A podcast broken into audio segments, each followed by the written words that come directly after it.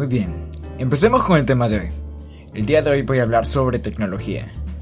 Muy bien, antes una pequeña aclaración. La mayoría de las veces, antes de grabar un podcast, eh, escribir un guion, justamente antes de escribir un guion, la mayoría de veces me encanta experimentar sobre lo que voy a hablar. Por ejemplo, en el de las tribus urbanas, eh, intenté ingresar a varios grupos y estudiarlo de cerca.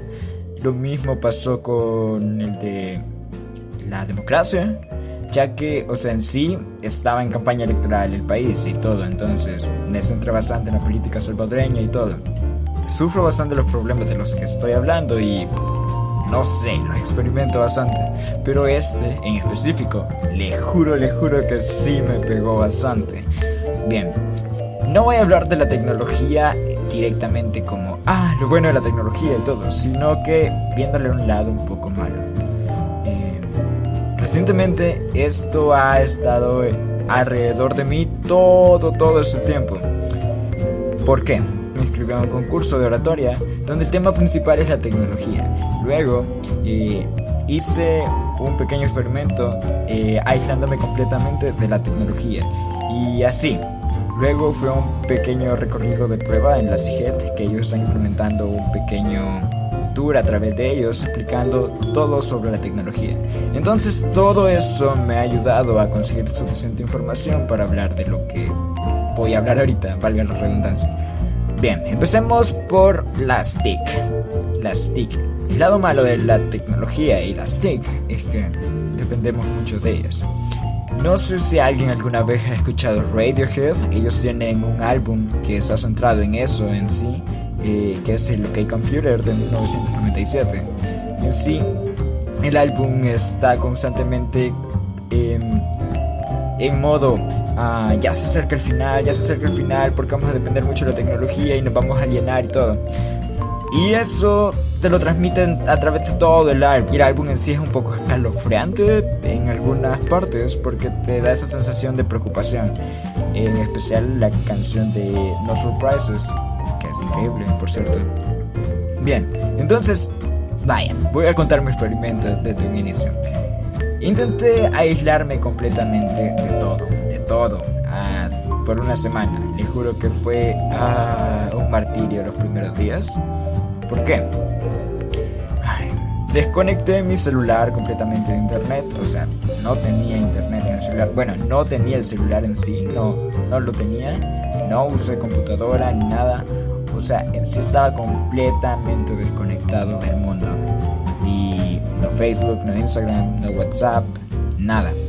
Y sinceramente, al inicio te sientes como que, ah, bien, voy a hacer todo lo que quiera. Normalmente cuando te dan como libertades, la dices, bueno, la voy a gastar ahorita haciendo todo lo que no podía hacer antes. Pero luego poco a poco te vas dando cuenta que en sí no era tan bueno como pensabas. Me di cuenta que en sí dependía mucho del celular. Habían personas que no estaban cerca de mí y en serio extrañaba bastante hablar con ellas. Y estaba muy al pendiente antes de esas personas y ahora no podía estar pendiente de ellas. Y era muy estresante estar ahí esperando y esperando y esperando a que pasara la semana para poder saber cómo estaban y todo. Y eso no fue lo único. Luego tenemos noticias. Recuerdo que esa semana iba a clases y todo el mundo estaba hablando de trending topics. Recuerdo que para ese momento fue exactamente cuando pasó lo de Huawei y Estados Unidos. Entonces todo el mundo estaba hablando, ah, Huawei tal cosa, ah, Huawei tal cosa. Y le juro que yo no entendía nada, o sea, yo estaba perdidísimo en ese momento porque estaba como que, rayos. Y la, la mayoría de las personas con las que comparto círculo social se acercan a mí y la mayoría hablamos sobre cosas tecnológicas porque en sí la carrera que quiero estudiar se basa en tecnología. Y me preguntaron, ay, ¿qué piensas de Huawei? ¿Qué tal cosa? Y yo estaba como, ¿qué pasó con Huawei? Pero, te juro que tuve que oír una gran explicación de todo lo que había pasado para entender todo el drama que traían.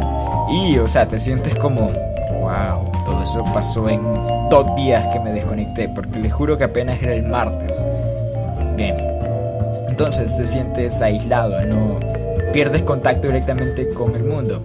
Y eso es muy interesante. Hace poco estaba viendo un mini documental que había hecho Dama G, donde menciona directamente que eh, la relevancia que tiene una guerra es igual a la que tienen las Kardashian, porque en sí, porque en sí son temas de conversación que nos unen como sociedad y hablamos de ello. En sí, cuando empezamos a ser sedentarios, empezamos a tener temas de conversación donde nos reuníamos alrededor de la fogata después de cosechar y cazar en los viejos tiempos, entonces supongo que es parte vital de nuestra sociedad y de nuestra especie. Entonces le juro que estaba completamente aislado, no sabía qué hacer. Y me vino la clásica nomofobia. ¿A qué me refiero con eso? Empecé a necesitar el teléfono, se lo juro que ah, no podía soportar nada. Antes tenía la clásica costumbre de ir y si mi celular estaba con la lucecita encendida de que había una notificación no podía dejarlo porque me, me ponía ansioso, o sea, ver la lucecita y no poder responderlo. Entonces, ahora era peor porque sabía que había notificaciones a pesar de no verlo. Pero poco a poco, al pasar de los días, se iba calmando. Y les juro que incluso ahora me sirve bastante porque ya no siento tanto eso. Ya me vale un poco. Pero, ¿qué pasa? No sé si alguna vez han escuchado a 21 Pilots. Espero que sí. Eh, ellos tienen una canción que se llama Car Radio. Que en sí es sobre un chico que va en su auto y que no le robaron su radio del carro, entonces no puede escuchar nada. Y tiene un largo viaje en silencio. Y dice que a veces el silencio puede llegar a ser violento y bueno, comparto un poco su postura. Recuerdo que durante esos días me encontré completamente solo y en silencio. No tenía mi celular para estar distrayendo mi mente. Entonces solo estaba sentado yo allí con mi cabeza pensando. Y me pasó bastante porque recuerdo que esa semana habían muchos problemas como con las clases y salía temprano, entonces tenía que esperar a que me recogieran y tenía grandes esperas. Y esas esperas estaba la mayoría de la veces solo y bueno, estaba pensando, estaba allí dándole vueltas a las cosas y y te vienen lluvias de ideas, wow, o sea, son increíbles. Tipo, ¿y qué pasaría si? ¿Y qué pasaría si tal cosa? ¿Y cómo sería así?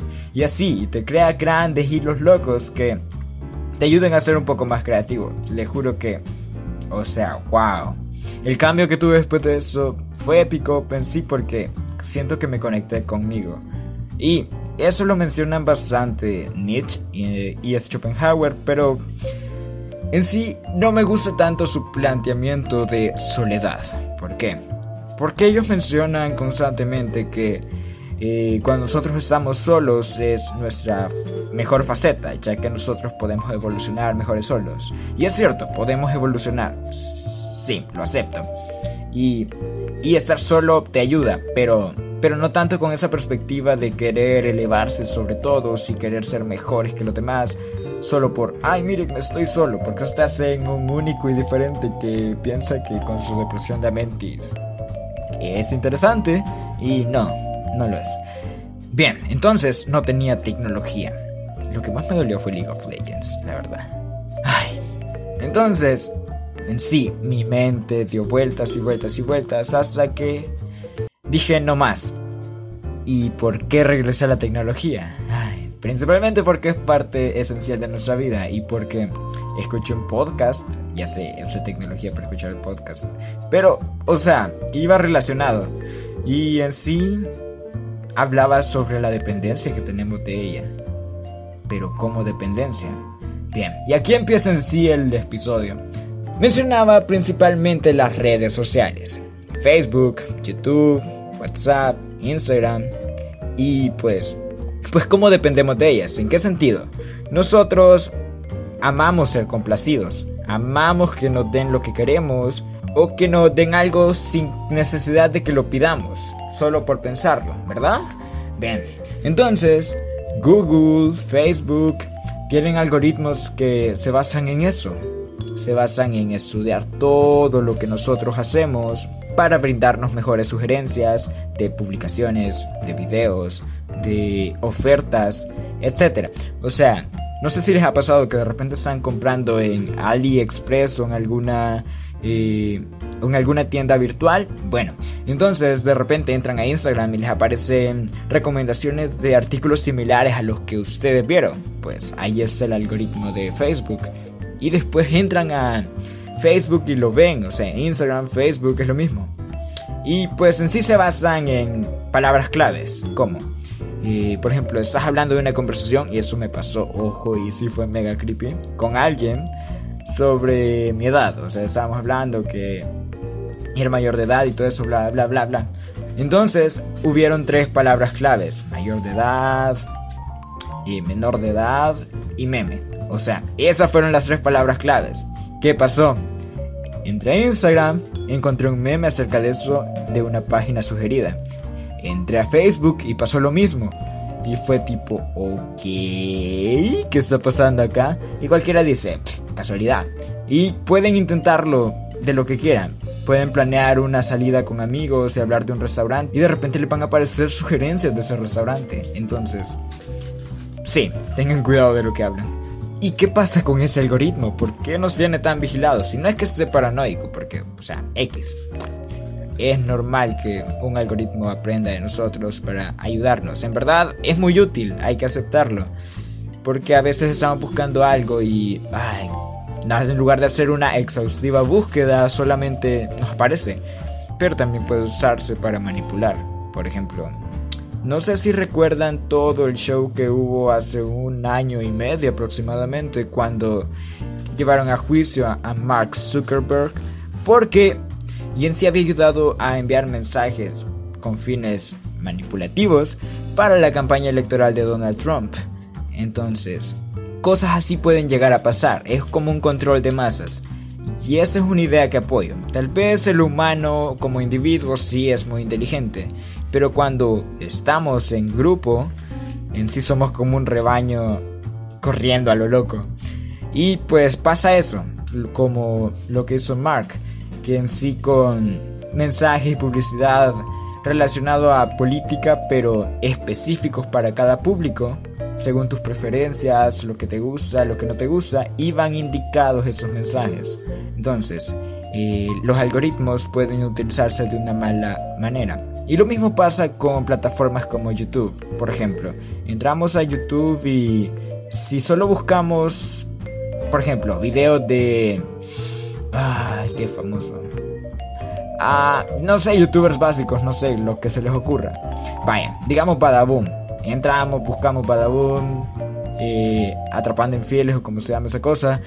Eh, vaya, lo vemos y todo, genial. ¿Qué pasa? Luego YouTube solo nos empieza a recomendar cosas iguales, iguales, iguales, y no nos deja salir de ese ciclo infinito. Creo que lo mencioné antes con lo de Spotify que nos gustan cosas similares pero no tan diferentes. Pues a veces no es tanto que nos gusten, sino que las plataformas que usamos nos limitan así. Y wow, se interconectaron los, los episodios. Qué cool. Pues entonces, como decía anteriormente, no es que nosotros no creamos algo nuevo, sino que simplemente no nos aparecen. Por ejemplo, si entran cualquiera a YouTube ahorita, posiblemente no van a encontrar nada diferente a lo último que vieron. Y eso que hay una amplia, amplia, pero mega amplia cantidad de información en Internet, en YouTube, que simplemente se nos oculta porque no se parecen a las cosas que buscamos antes. Para el algoritmo no son como las cosas que nos gustan a nosotros, ¿ok? Entonces, eso creo que es uno de los principales problemas de las plataformas que tienen algoritmos que van aprendiendo de nosotros, que nos limitan demasiado. Es tan así que, o sea, la información que no está en Google, mencionaba el podcast que vi, eh, simplemente se toma como algo extraño y se le llama Deep Web porque no está en Google, es, no es superficial, es tan profunda que, que es un poco complicado encontrarla, entonces Sí, ahí radica el problema. Bien, luego de eso me di cuenta de algo gracias al podcast. Nosotros no nos podemos aislar. ¿Por qué? Dependemos de la sociedad. Así como yo me sentía extraño de no poder hablar casi de nada con nadie, de sentir como, ah, sí, estoy conmigo, pero ¿dónde está los demás? Somos una sociedad, somos animales sociales. Ya lo había dicho en muchos episodios que necesitamos de la sociedad. Entonces, estamos quitando una de las principales virtudes que tenemos como raza. Perdón. Una de las principales virtudes que tenemos como especie que nos hicieron llegar hacia donde nosotros estamos ahorita. Compartir conocimiento e información. Ya sé, y la mayoría de la información que encontramos en Internet tiende a llegar a ser basura. Pero eso es porque nosotros buscamos basura en primer lugar y ahora ya no podemos salir de ella. Pero ¿qué podríamos hacer? En sí, buscar. En sí, buscar. ¿Por qué? Hay tantas cosas increíbles que podemos encontrar en plataformas como YouTube. Entonces, en sí es buscar. Constantemente veo cosas relacionadas a matemática, física, cálculo, que aparecen ahí porque posiblemente antes lo busqué. Y pues si le diera más auge a eso, a podcast sobre filosofía, etc., mis recomendaciones podrían llegar a cambiar porque, la, porque el algoritmo diría, ah, ya no te gusta esto, bueno, entonces cambiémoslo. Pero ese es el problema, nos da miedo aventurarnos en cosas nuevas. Y eso me recuerda un poco al siguiente, bueno, no el siguiente, en sí sería un sucesor del OK Computer que sería In Rainbows, el cual es un poco más aceptar la realidad en la que vivimos de, ok, ok, estamos del asco, pero no estamos tan mal, ¿verdad? Podemos solucionarlo. Entonces, siento que In Rainbows sigue esa línea, que en sí fue lanzado 10 años después, y hay una gran teoría detrás de eso. Les recomiendo mezclar los álbumes, se oye con todo. Bueno, el punto en sí es eso, que no podemos aislarnos por completo y necesitamos de la tecnología, pero tendríamos que utilizarla a nuestro favor, ¿verdad? Y sí, Facebook nos espía, Google nos espía, se supone que es para nuestro bien, pero al final de todo, eh, simplemente nos están alienando y convirtiéndonos en un rebaño. Y acá viene lo que mencioné después, que fui a unas pequeñas charlas experimentales donde mencionan las TIC. En sí, mencionaron medidas claras de seguridad, como, ah, miren, no se expongan demasiado en lugares que no son muy fiables para compartir información. Y no estamos hablando solo de tarjetas de crédito, débito, etc. Sino que en sí de cualquier cosa no podemos exponer nuestra información fácilmente en Internet porque de una forma u otra eh, van a encontrar esos algoritmos que nosotros queremos, que nos gustan y atraparnos. A mí me pasa demasiado con diferentes temas. Muchas veces sin darme cuenta estoy atrapadísimo en las redes sociales, en YouTube, en Facebook y no es muy normal, es cierto. Pero no tendríamos que quedarnos allí sin salida, atrapados, y deberíamos salir y hacer las cosas. Y sí, es cierto que podemos decir, ah, no tenemos muchas opciones para dejar de utilizar lo mismo, dejar de utilizar Facebook, dejar de utilizar YouTube, porque es como que si alguien quisiera utilizar aplicaciones como Fotolog o algo así descabellado que nadie utiliza, porque todos están concentrados en esas grandes redes sociales. Dejemos de utilizar Windows para utilizar Linux, o sea, difícilmente vamos a encontrar la misma cantidad de aplicaciones para Linux que para Windows. Y así de más cosas. El punto es que nosotros estamos consumiendo y consumiendo y consumiendo. Y hay una frase muy relevante que dice que el vendedor de drogas jamás prueba su propia mercancía. Y es cierto, difícilmente vamos a ver a Mark Zuckerberg consumiendo Facebook 24/7 pegado al celular. ¿Por qué? Porque sabe él lo que creó, sabe lo que hace Facebook. Debería haber una restricción más fuerte en las políticas de seguridad y privacidad. Porque, ajá, no es que nosotros queramos solo aceptarlas porque sí, pero como dije anteriormente, no hay muchas opciones para utilizar. Porque si me voy a una red social poco conocida, no gano nada porque la base principal de ella es socializar. Y ahí no va a haber nadie con quien socializar. Al final, el país lo que principalmente necesita sería crear. Porque nos estamos quedando muy atrás en eso. Pero antes, antes de crear, necesitamos resolver nuestras brechas digitales. La diferencia que hay entre una persona que vive en la libertad y una persona que vive en San Salvador con telefonía, internet, acceso a compra y venta de dispositivos electrónicos es muy grande. Entonces esa brecha se tendría que reducir.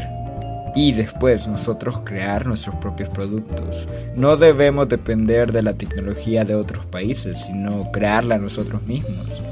Y el auge reciente de las ingenierías y todo, sí, es cierto, hay más ingenieros que hace 10 años, pero no significa que haya suficientes ingenieros.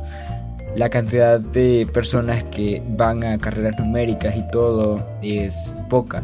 Y de paso el Conacyt no sirve de nada porque no hacen prácticamente nada, no tienen ni siquiera eh, suficiente dinero que se le invierta ese consejo para lograr hacer algo en el país. Así que al final estamos atrapados en un lugar muy consumista que no produce nada.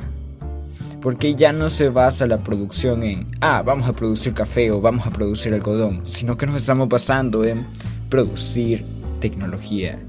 ¿Qué, qué tantas memorias puedo producir? ¿Qué tantas aplicaciones puedo crear acá en el país. O sea, son cosas que difícilmente se llegan a tener un auge más allá de lo regional, porque a veces ni en la región centroamericana llegan a tener un real auge.